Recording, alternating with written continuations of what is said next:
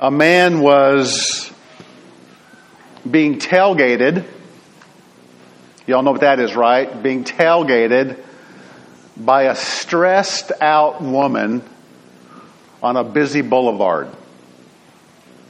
When suddenly the light turned yellow just in front of him.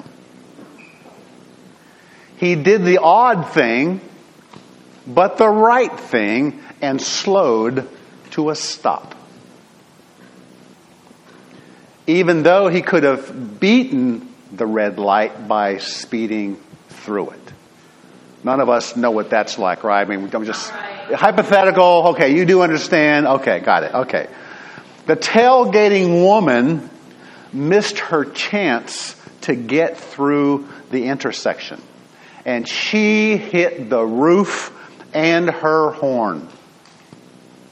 Screaming in frustration and using hand gestures with one finger just in case the man did not get her message.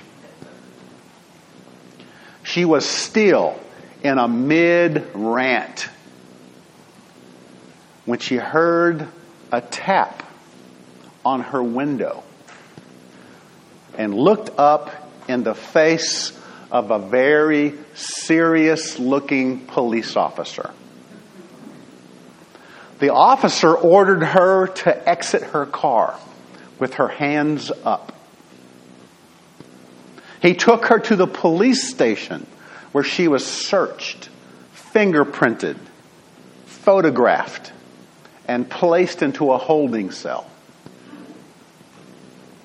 After several hours, a policeman approached the cell and opened the door. She was escorted back to the booking desk where the arresting officer was waiting with her personal effects. He said, I'm very sorry for this mistake. You see, I pulled up behind your car while you were blowing your horn flipping off the guy in front of you and cussing up a storm. I noticed the what would Jesus do bumper sticker. The follow me to Sunday school bumper sticker. And the chrome plated Christian fish emblem on the trunk. And naturally, I assumed you had stolen the car.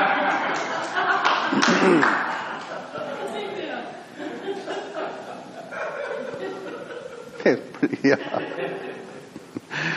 Two weeks ago, we, uh, we began our walk through the Ten Commandments, the, the moral standards that, that God formally gave his people. We looked at the first commandment and we learned who we are to worship, that being God and God alone. Then last week we looked at the second commandment and considered how we are to worship. We're to have no idols in our lives, no substitutes, no counterfeit gods that can steal our hearts away from the one true God. This morning we have made it to the third commandment. A commandment you have surely heard of before where God says to his people, you shall not take the name of the Lord your God in vain. For the Lord will not leave him unpunished who takes his name in vain. I suspect, I suspect that the vast majority of you are familiar with this commandment. And I also suspect that the vast majority of you are probably under the impression that this commandment is only about profanity. a rule that prohibits using God's name as a cuss word after you stub your toe. But I am here to tell you that there is so much more to this third commandment than watch your mouth. Now, as I did last week, I want to introduce this commandment with a story. So if you have your Bible, turn to 1 Kings chapter 22. 1 Kings chapter 22. And before we begin, I need to, to set it up. Are you there? 1 Kings chapter 22. If you recall Old Testament history, there was a time when God's people who were living in the promised land were divided into two kingdoms. The northern kingdom, called Israel, okay, and the southern kingdom, called Judah. There were ten tribes in the north and two tribes in the south. And at the time of this story in 1 Kings, Ahab is the king of Israel. Ahab is a wicked king. And he is married to who? Jezebel. And Jehoshaphat is the king of Judah. And he is described as a, a good king. So these two kings are, are somewhat of an odd couple of sort. Three years had passed with peace between Israel and the neighboring country of Syria. But previously, the king of Syria had lost a battle to Israel. And he promised to return certain cities to Israel in exchange for their leniency. And one of these cities to be returned was Ramoth Gilead. It was an important city due to its strategic location. But the king of Syria never returned it to Israel as promised. So King Ahab of Israel asked King Jehoshaphat of Judah to help him by joining their military forces together to take back the city from the king of Syria. Are you following? Okay. King Jehoshaphat agreed to help for political reasons and because his son was married to the daughter of King Ahab. But spiritually, he was still uneasy about it. He was having second thoughts, and he told King Ahab they should seek a word from the Lord to confirm it was God's will that they go into battle against Syria. So King Ahab gathered 400 prophets to speak a word from the Lord. These may have been pagan prophets or unfaithful prophets. But whoever they were, they claimed to hear from the Lord and to speak on his behalf. They claimed to represent the Lord. When the truth be told, they simply said whatever they thought King Ahab wanted to hear. They were yes men on King Ahab's payroll, who knew how to scratch the king's ear, so to speak. And they all said, all 400, all said in agreement, go up, for the Lord will give it into the hand of the king. apparently, King Jehoshaphat had some reservations about these 400 prophets who seemed a little too eager to please. He suspected they were not true prophets representing the Lord, as they had claimed. And so he asked King Ahab, Is there not yet a prophet of the Lord here that we may inquire of him? King Ahab replied, There is this one prophet, but he never says anything nice about me. His name is Micaiah, and I really hate him. I really, really hate him. Well, King Jehoshaphat wanted to hear from him anyway.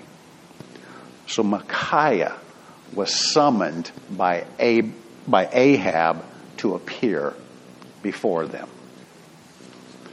While the kings waited for Micaiah to arrive, these 400 prophets gave this entertaining and dramatic presentation and continued to falsely claim to represent the Lord, saying, Go up to Ramoth Gilead and prosper, for the Lord will give it into the hand of the king. One of these prophets was named Zedekiah. And he made horns of iron as a symbol of military might. And he said to the kings, listen to this. Thus says the Lord. Whew. Thus says the Lord. With these, referring to the horns, you will gore the Arameans until they are consumed. In other words, I love this. In other words, the Lord told me to tell you. You ever heard that? The Lord told me to tell you, you will completely destroy the Syrians until they are no more. These 400 prophets were really pouring it on. They were really putting on a show for these two kings. But fortunately, Micaiah shows up to save the day. And he is brought before the kings their royal officials, and these 400 prophets. And that brings us to verse 15. That's where we're going to start. Verse 15. 1 Kings 22, verse 15. And we read, when he, again referring to Micaiah, came to the king, the king said to him, Micaiah, Shall we go to Ramoth Gilead to battle, or shall we refrain? And he said to him, Go up and succeed, and the Lord will give it into the hand of the king. Micaiah had been previously told by the messenger who summoned him what the 400 prophets were proclaiming. And the messenger recommended that Micaiah should not make any waves, but agree with them. And to say only what the king wanted to hear. So Micaiah was asked if they should go take the city, and Micaiah said the same thing the 400 prophets said. He told King Ahab exactly what he wanted to hear. And we might think that Ahab should be satisfied. He should be happy. But notice his response in verse 16.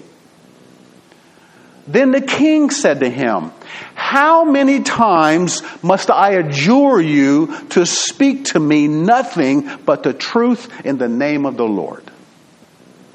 Apparently, from the tone of Micaiah's voice, his answer was given in a very sarcastic manner. In essence, he was mimicking, he was mocking the 400 prophets, and everyone knew it. But Ahab had enough, and he told Micaiah to speak the truth. And beginning in verse 17, that's exactly what he gets. And I read Micaiah says, So he said, I saw all Israel scattered on the mountains like sheep which have no shepherd. And the Lord said, They have no master.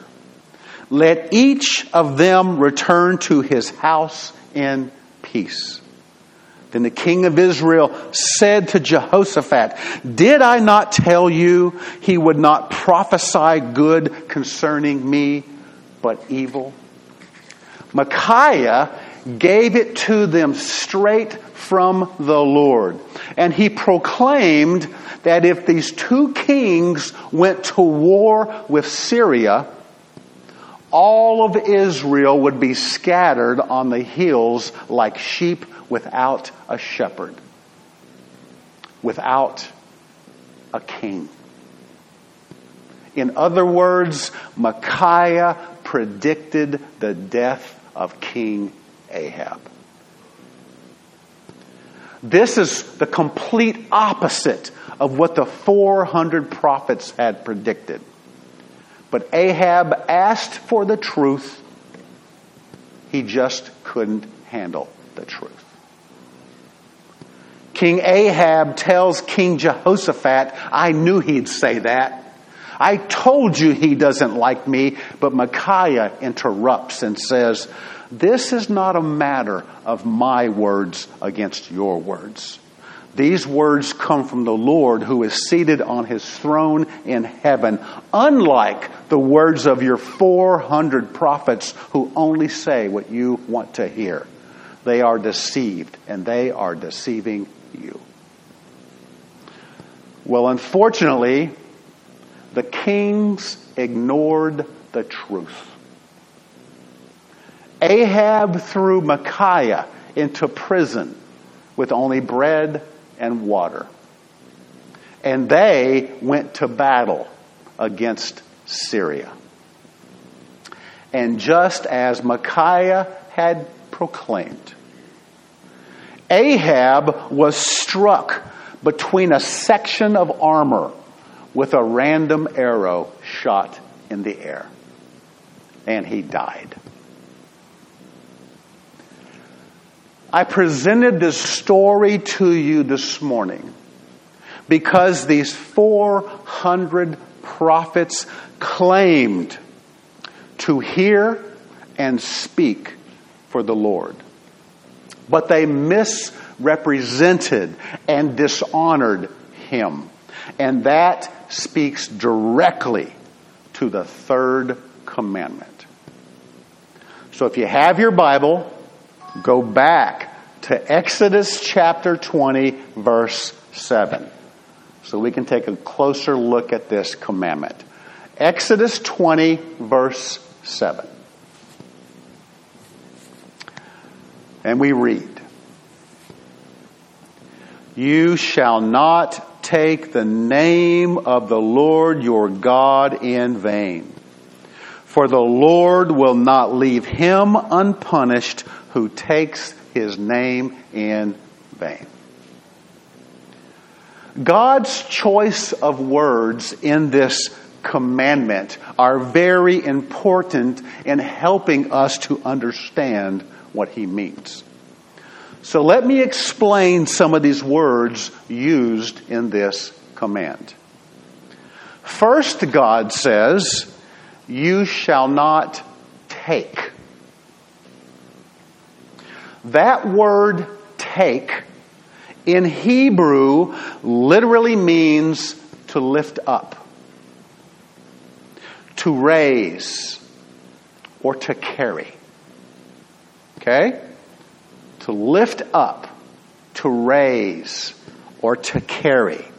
And the idea is we don't want to lift up or carry God's name in such a way as to bring dishonor and disrespect to Him.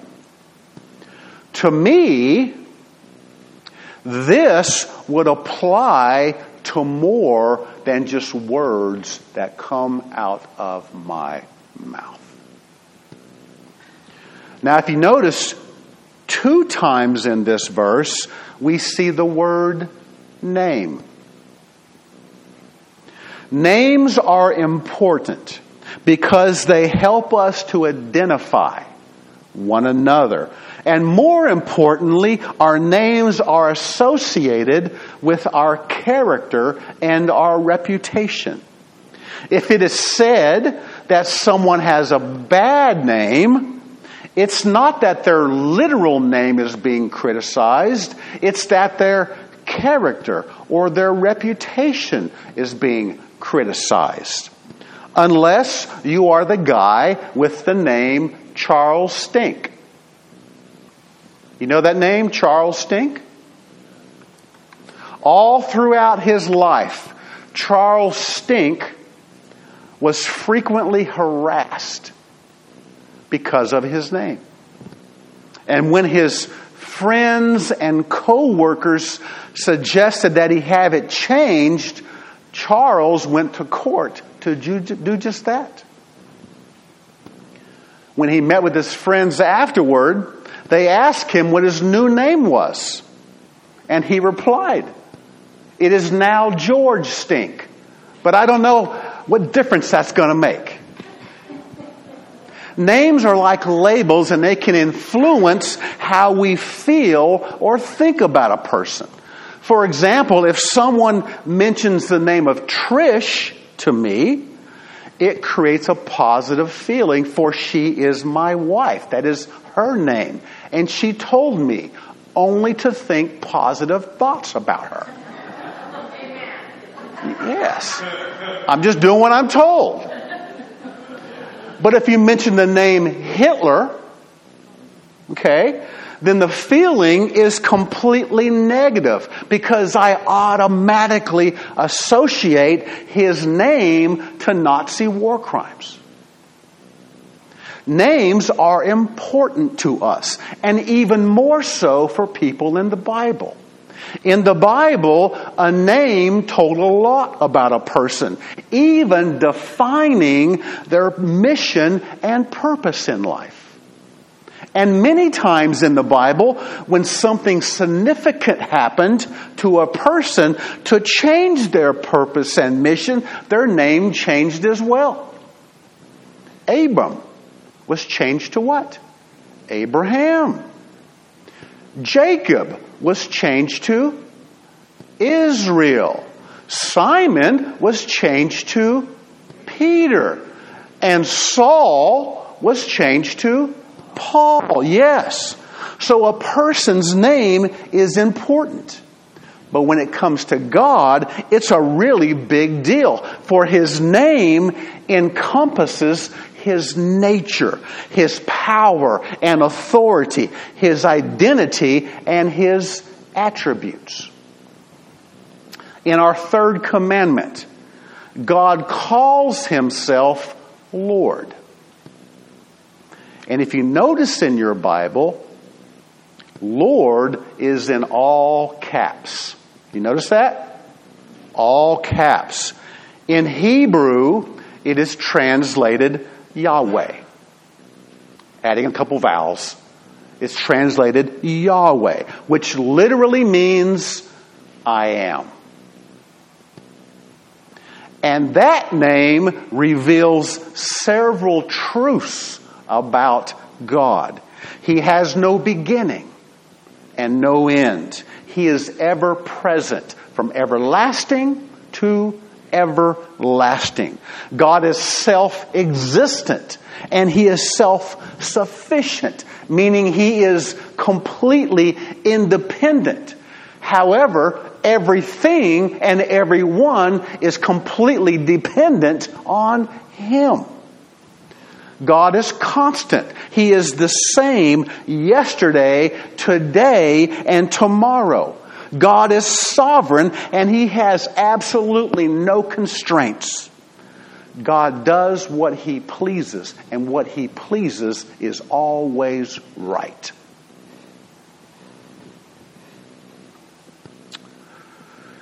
He is who He is.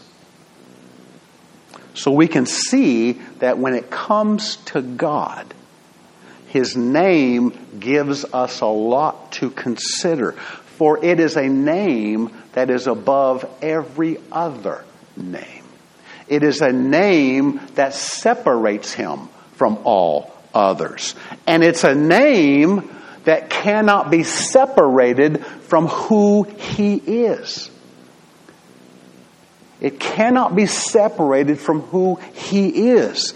And that understanding helps to bring some clarity to some other passages we know in the Bible.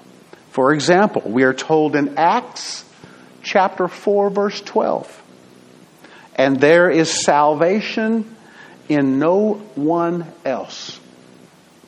For there is no other name under heaven that has been given among mankind by which we must be saved. In Romans chapter 10 verse 13, the apostle Paul tells us, whoever will call upon the name of the Lord will be saved. In Philippians chapter 2, verse 10 and 11, we are told a time will come, like it or not, that at the name of Jesus, every knee will bow. Of those who are in heaven, on the earth, and under the earth, and that every tongue will confess that Jesus Christ is Lord to the glory of God the Father. So it's impossible it's impossible to separate God's name from who He is. And I think this was the idea that Jesus was expressing to his disciples when he was teaching them to pray.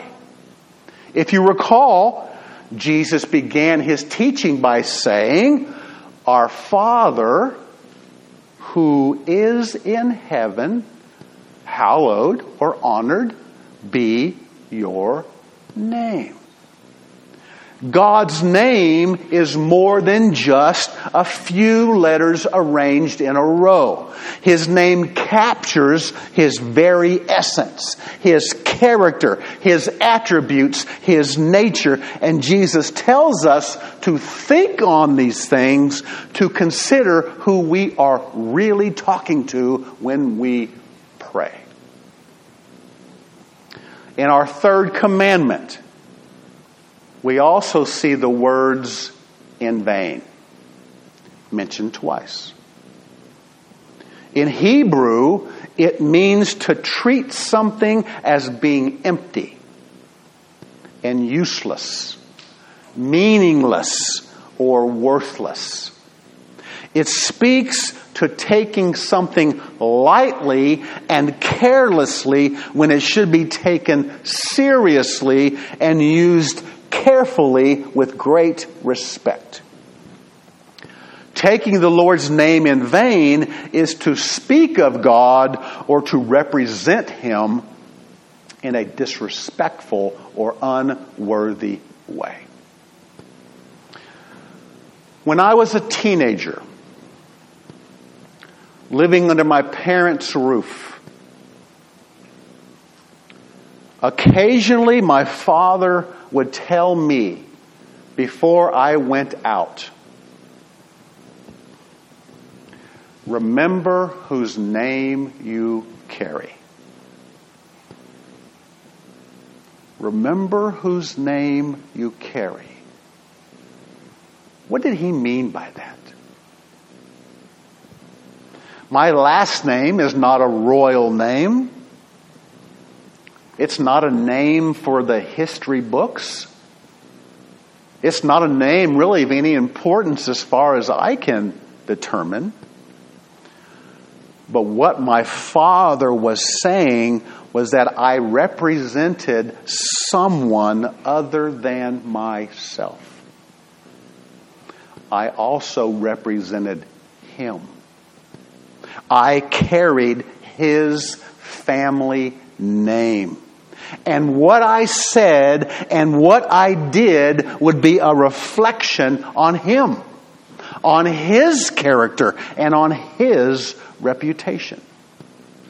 In essence, my father was saying to me, Remember whose son you are and whose name you carry. Do not take my name in vain.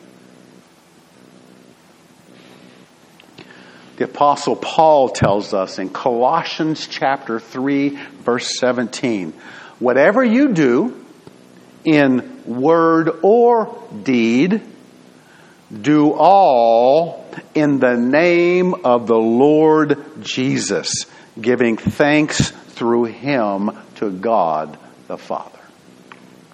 So, yes, according to Leviticus chapter 24, verse 16, we can take the Lord's name in vain with our vulgar choice of words using his name. And yes, we can take the Lord's name in vain by swearing a false oath in his name or making a promise that we do not intend to keep as stated in Leviticus chapter 19 verse 12. And yes, we can take the Lord's name in vain by claiming that God said something he did not say. As described in our story of the 400 and also mentioned in Jeremiah chapter 23 verse 25. But, and this is where the rubber really meets the road for me we can also take the Lord's name in vain by carrying His name as a Christian, claiming to be a follower of Christ, a child of God, and yet living as if He does not matter. Now, I suspect that at the beginning of my message this morning, many of you thought that you had this third commandment in the bag. You've watched your mouth. You don't use God's name as a cuss word when you hit your thumb with a hammer. But now you realize there is so much more to this third commandment than you initially thought. And it is very likely you have violated this commandment more than any other of the Ten Commandments. So let's get to the heart of the matter. Turn to Matthew chapter 15. Matthew chapter 15.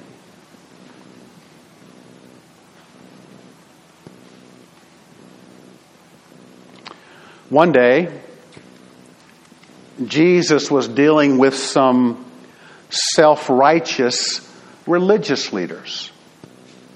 They had come from Jerusalem, the headquarters of Judaism, to speak with Jesus. Actually, to shut him down. Because his disciples weren't following their man made rules and traditions. Well, Jesus goes on the offensive. For he knew these men only gave an outward appearance of being devoted to God. They only claimed to abide by God's moral standards. They went through the motions, so to speak, so as to look spiritual on the outside. And yet Jesus knew the truth. They were hypocrites, wearing religious masks to appear godly by following their own rules when in fact they were in rebellion against God. And their hearts were hardened toward God. Then Jesus said of them in Matthew chapter 15, verse 8 and 9, using a quote from Isaiah this people honors me with their lips, but their heart is far away from me. But in vain do they worship me, teaching as doctrines the precepts of man. In this passage, Jesus said their worship of God was in vain. It was empty. It was pointless. It was meaningless. For they had substituted true worship of God with their own set of religious rules. They were all about religion and failed to understand that what God really wanted with His people was a relationship, an exclusive relationship, which just so happens to be expressed in the first and second of the Ten Commandments. Jesus said their hearts were far from God. The heart of the problem was their hearts. The religious leaders knew a lot about God. They claimed to be people of God. They claimed His name, but they didn't love God. They didn't follow God. In Matthew chapter 7, a little further back, in verse 21, Jesus said something I want you to hear again. Because I have shared this passage with you on many occasions. But in light of what we have covered this morning, okay, I want you to hear this passage with a different set of ears. Okay? Okay? Just listen to it differently. You know this passage. Matthew 7, beginning in verse 21. Just listen. Not everyone who says to me, Lord, Lord, will enter the kingdom of heaven. But he who does the will of my Father, who is in heaven, will enter. Listen. Many will say to me on that day, Lord, Lord, did we not prophesy in your name? And in your name cast out demons?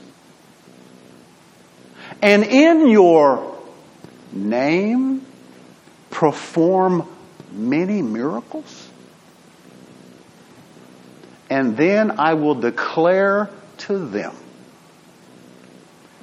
I never knew you. Depart from me. You who practice lawlessness. In this passage, Jesus described these people as being religious, but they had no real relationship with God. They claimed the Lord's name three times. Did you see that? They claimed his name three times, but they never copied his example. They called him Lord. They claimed to represent him. But they chose not to follow him. They took his name in vain. Charles Spurgeon commented on this passage, and he said, Three times over, the person is described as doing all in thy name. And yet the Lord, whose name he used so freely, so boldly, knew nothing of him and would not suffer him to remain in his company. The Lord cannot endure the presence of those who call him Lord, Lord, and then work iniquity. They professed to him that they knew him, but he will profess unto them, I never knew you.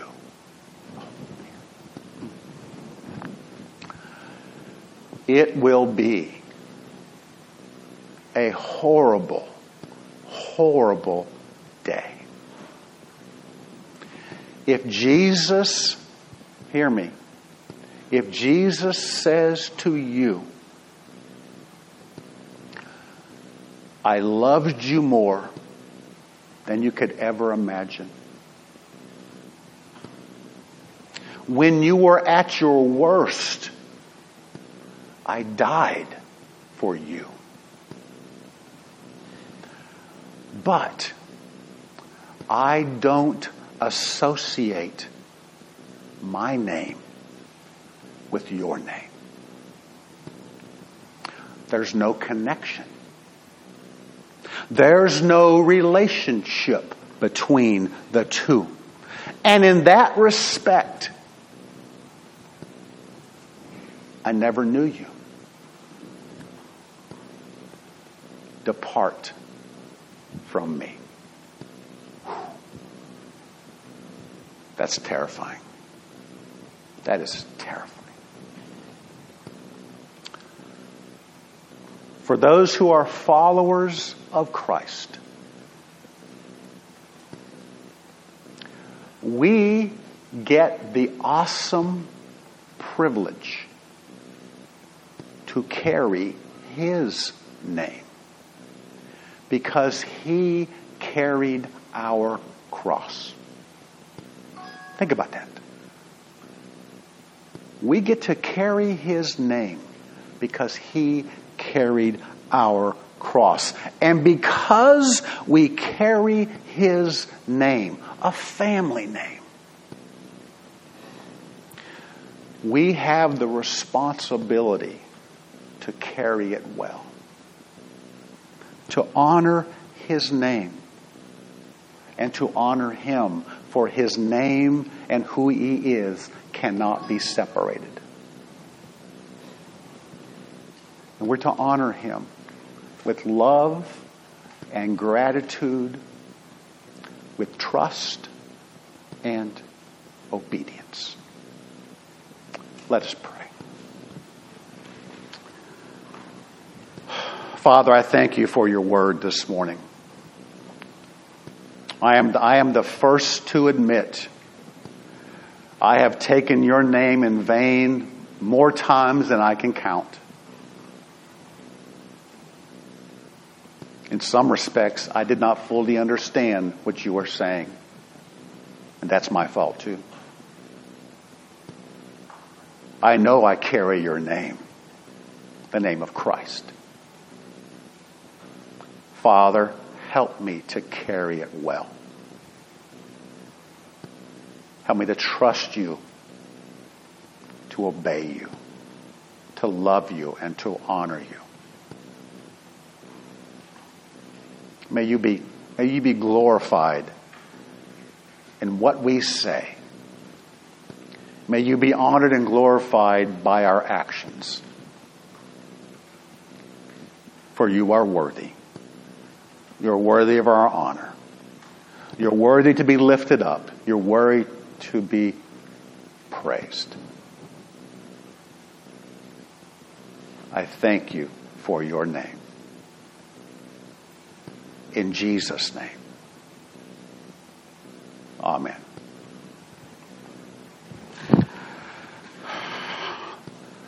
This was kind of a this was kind of a heavy, I don't know, kind of a heavy message this morning. At least it was at least it was for me. At least it was for me.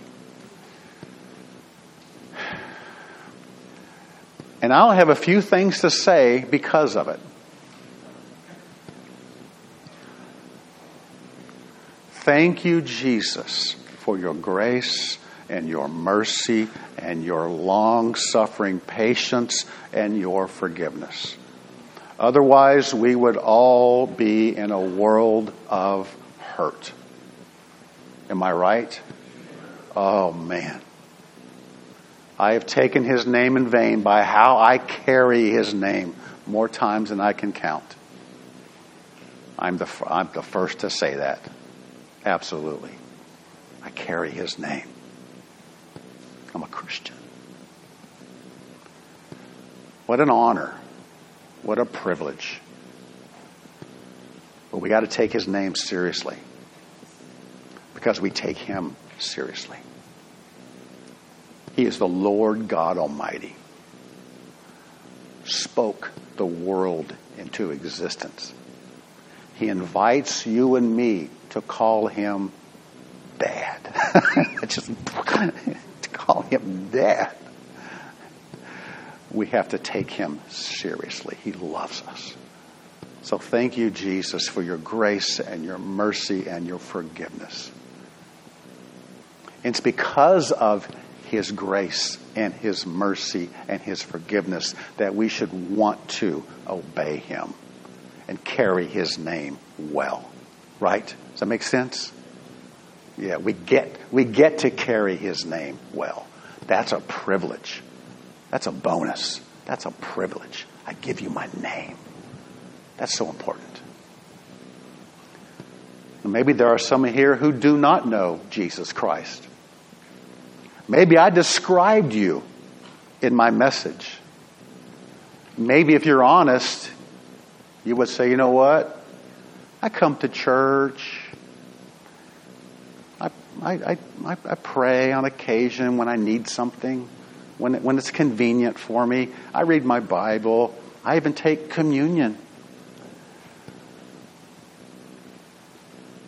But I think I'm just going through the motions. Just going through the motions, the religious motions. Bob, I, I, I question whether or not I'm in a true relationship with God like you described.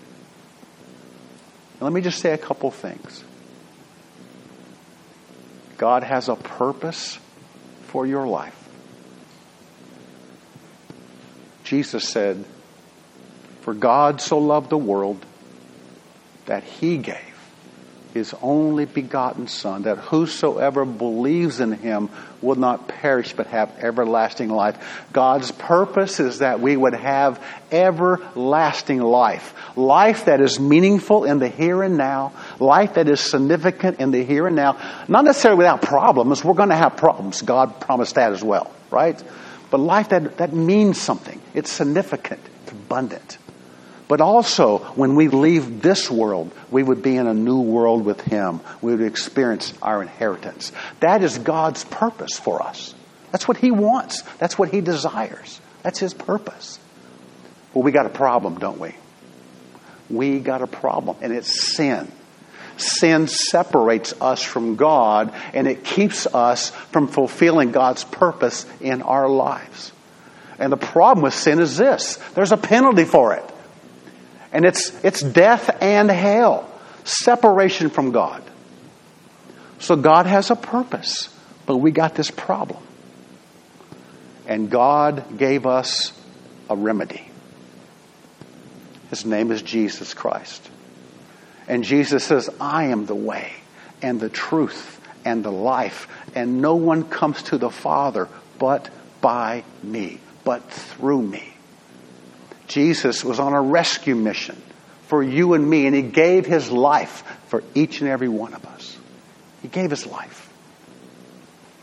And we have a response. We have a response. It calls us to repent of our sin, to turn from our, from our wicked ways, to turn from pleasing ourselves, and to turn to Him. He tells us to place our faith in Him, to trust Him, and then to surrender to Him as Lord. He is Lord. He is Lord. Maybe you don't know Jesus Christ as your Lord and Savior. I would love to introduce you to Him. I would love to introduce you to Him. So this morning, however the Lord leads, whether it's just to, to unload on the pastor, I'll be here.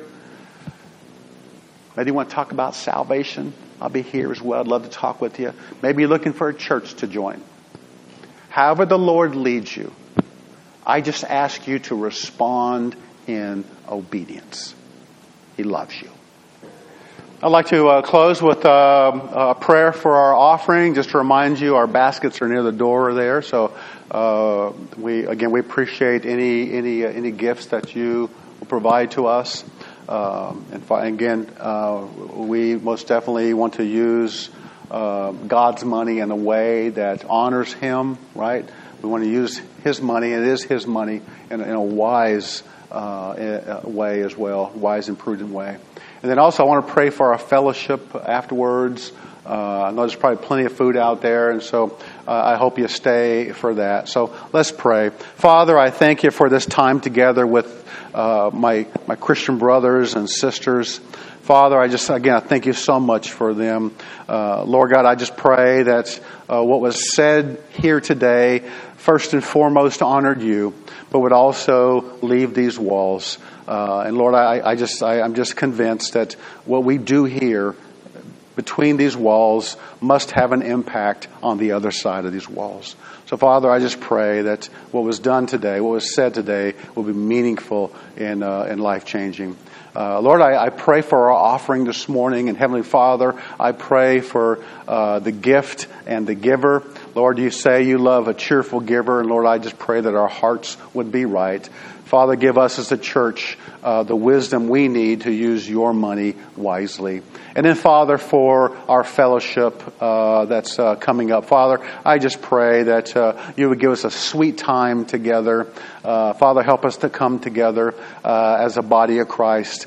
And Father, I just pray that you'd bless those who prepared food. And Lord God, bless our bodies as we partake. May you be honored and glorified in all that we do. In Jesus' name. Amen.